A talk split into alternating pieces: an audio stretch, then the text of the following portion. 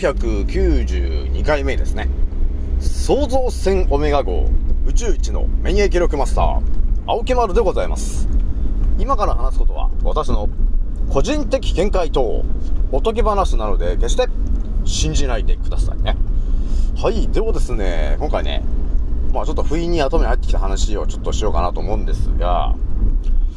今ね、えー、覚醒してる方と覚醒していない方がいると思うんですけど、その二つをですね、えー、私がずっとこう、考察してた時に、ちょっと究極な答えみたいなね、えー、ところに到達したなというところがあるんで、この話をしようかなと。覚醒してる人と覚醒してない人の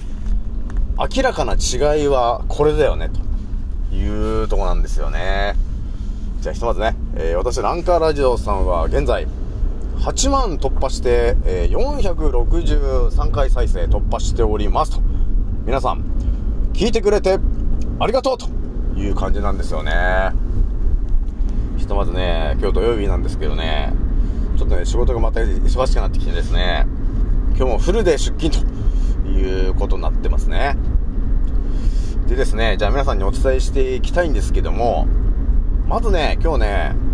えー、私のところに来てる、えー、マスクとかね、あの、あの、例の肩に打つやつを一本も打ってませんと、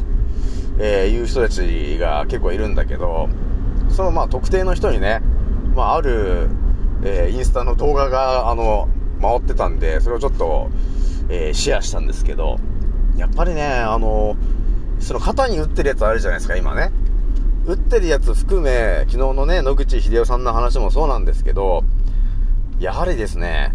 どう考えても、一つもいらないんだよね、と。ね、えいう話なんですよ。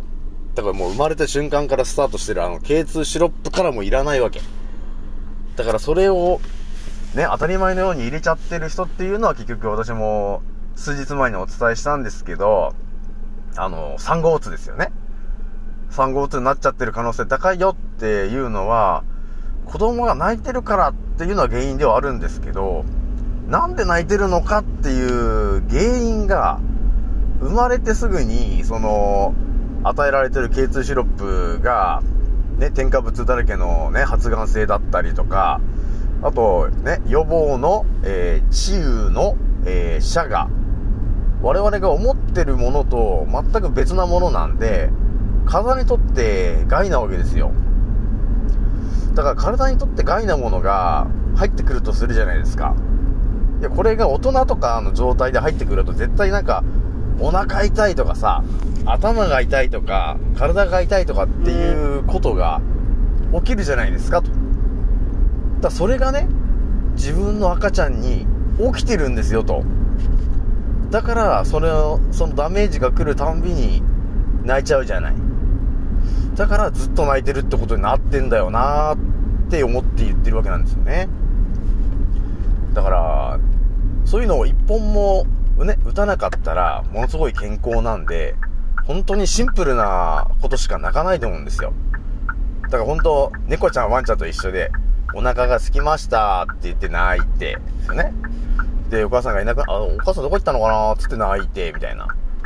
なんかね、究極それか、あと怖いかなんだかって泣いてるの、多分3パターンぐらいなんじゃないかなと思うよ、結局ね。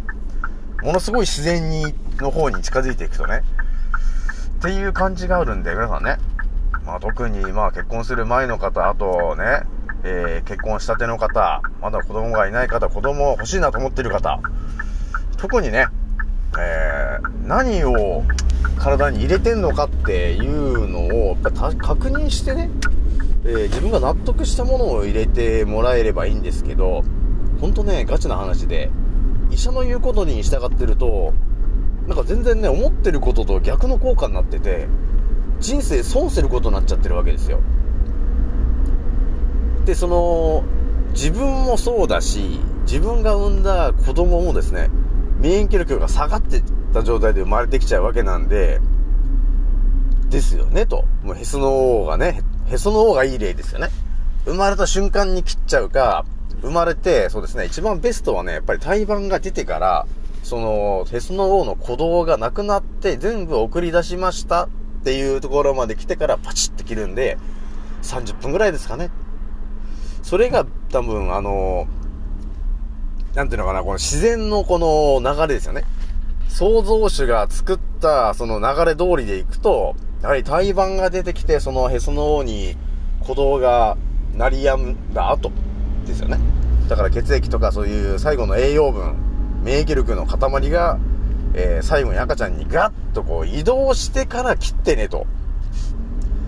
で、ここが重要なんですけど、みんなもうバチって切るもんなんだって思っちゃってるわけなんですよね。で、これがですね、ほんと免疫力が全然違うからね。っていうのがあるので、まだね、あの、子供産んでない方いたらですね、今のうちに頭に入れといてもらえれば、あ、へその、へその緒ってすぐ切るもんじゃないんだ。結局それをやるかやらないかで、そのお子様の人生の健康具合が変わっちゃうわけなんですよと。免疫力が一気に上がる子供なのか、それとも下がってて、もうアレルギーだなんだかんだってもう病弱な、えー、子供になってしまうのかっていうのが、へその緒をいつ切るのかっていうタイミングと、えー、その後ね、あの、打たされてる、その、予防の、えー、背の種のね、やつとか、あと、K の2のね、えー、シロップ。だからそういう話なんですよ、というところだからね、皆さんね。えー、一応また改めて言ってきましたと。じゃあ今日ね、え、改めてお伝えしたいのはですね、え、気づいてる人と眠ってる人、ここのね、本当圧倒的な、その、違いって何なのかなっていう話で、まあ私もね、ずっと思ってた話があるんですよね。なんでみんな気づかないんだろうって。ね思うじゃない。なんで気づかないんだろうって。こんな明らかな茶番になぜ気づかねえんだっていうのはあるんですけど、でも気づかないじゃない、結局ね。で、私も、その、このラジオでいろいろ言ってるんですけど、ね、その職場の人がね、と、明日その例の肩に打つやつ打ちに行くとか言ってるんで、いや、あれはもうただ劇薬だから打たなくていいよっていう話をするじゃない。するんだけど、全然相手に入ってこないじゃん。いや、いやいやいやと、あの、ちょっと怖いんで、ちょっと打ちますよ、みたいなね、えー、話になっちゃって、結局打ってると思うんですけども、ここって何なんだろうなーってずっと思ってたわけですよ。なんで打っちゃうんだろうなーってね。なんでそうなっちゃうのかなって思ってんですけど、まあ、結局のところですよ。私がその最後にいっぱい到達したのは、あのー、今ね、毎日のようにこう、西戸明子さんのね、えー、ボイシーを聞きながら、まあ朝ね、準備とかしてるわけなんだけど、結局、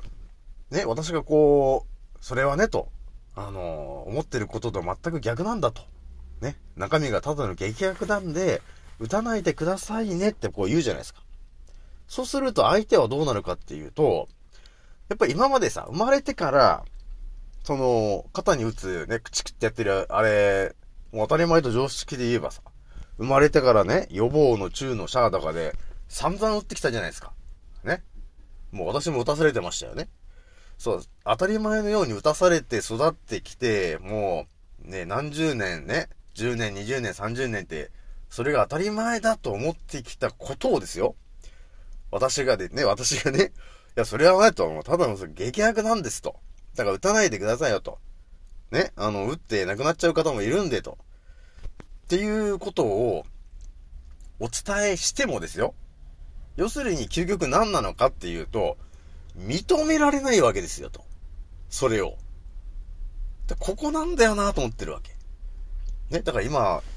ね、生まれ、自分が生まれて、こう、ね、10代、20代、30代、40代って、いろんなその情報を頭に入れてきたじゃないですか。毎日のように。それが、覆せるかどうかという話なんですよねってことなんですよね。だからね、そう思ったわけよ、結局。だから、今までこうね、医者が言ってることを信じて、信じきってやってきたことが、嘘だったんですか？と。っていうのがさ、嘘だったっていうのをこう認められないじゃん。だから認められないと結局、私が言ってる内容が入ってこないんで、うっちに行っちゃうんですよね。で、その結果、ね、だからとりあえずあの、副反応とかさ、なくならなければ、とりあえずなんとかなるんですけど、ガチで今回ね、あの、運が悪かったら、なくなるのか、副反応で麻痺するとか、ね、いうことになるじゃない。これが、起きてからじゃね、遅いんですよ、という話で一応こっちはね、言ってはいるんですけど、やっぱりね、ね、やっぱり10、10代、20代、30代、40代ってずっとさ、ね、我々が当たり前だ、医者に行くのが当たり前だ、ね、病院が当たり前だと、病気になったら医者に行くのが当たり前なんだっていう、この、思い込みなんですよね、と。この思い込みのエネルギーを、ね、打ち消すだけの私のまだエネルギーが足りてねえんだと。いうことなんですよね、結局。だから、今、眠ってる方がいて、で、私の声に反応できてない人は、今まで、えー、自分が頭に入れこ、入れてきた情報、思い込んできた情報っていうのを、嘘だと、え、いうことを認められないという方がほとんどなんで、眠りから覚めないんですよね、と。いうことなんだなと思ってんですよね、結局。私もね、だから覚醒して、あの、気づく話ですよ。覚醒してやっと、あれ？医者ってこれ嘘ばっかり言ってたんだって気づいたよね。だから、あ、嘘ばっかり言ってたんだねっていうのに気づけたっていうのはやっぱり、嘘だということを自分がもう認識して ね、もう理解したわけですよ。西洋医学という奴らは、えー、嘘をついているんだよねっていうのが、あのー、理解しましたと。ってなってくると、要するに覚醒するんですよね。白い視野で、あのー、白い、ね、白い、あ、広い視野で見えるようになってくるじゃないですか、この世界がね。あ、そうすると、あ、れも嘘だったんだ、これも嘘だったんだって見えてくると、嘘だらけだったんですよね。捏造されてる地球だったんですよね。すべてがと。っていうことに気づけるんですよね。だから、この世界で、じゃあどうやってうまく生きていくんですか？っていう話をしまくってるのが、この、宇宙一の免疫力マスター、青木丸なんですよねっていう話なんですよね。まあ私のチャンネルに到達して覚醒してる人はもう、皆さんある程度も分かってると思うんですけどね。じゃあここでね、もう一つちょっと中国でね、あの、気になった記事をお伝えするんだけど、えーとですね、中国の方の記事で出てたのが、あの、生まれた赤ちゃんなんですけど、内臓の位置が逆なんですよねっていう、その、まあ病気があるわけね。これでもね、一応5000人に1人ぐらいな、あの、ペースなんですけど、これがなぜか。えー、去年、ね、今年、去年、一昨年ぐらいから4倍に増えてるよ、と。いう人が増えてるらしいんですよね。わかりますか？内臓の位置が違うわけよ。だから、心臓とかその、位置がもうみんな大体決まってるじゃない心臓がこの位置にあって、みたいな。その内臓の位置が決まってると思うんですけど、それがなぜか違うと。逆になってるみたいな赤ちゃんがなぜか中国で4倍に増えてるんだよねって。なんでなんだろうねっていうのがあったんですけど、これ間違いなくですね、あの、スパイクのやつが影響してるよねと。だから遺伝子がちょっと変異しちゃった可能性があります。ね？これっていうのは、どっちかっていうと、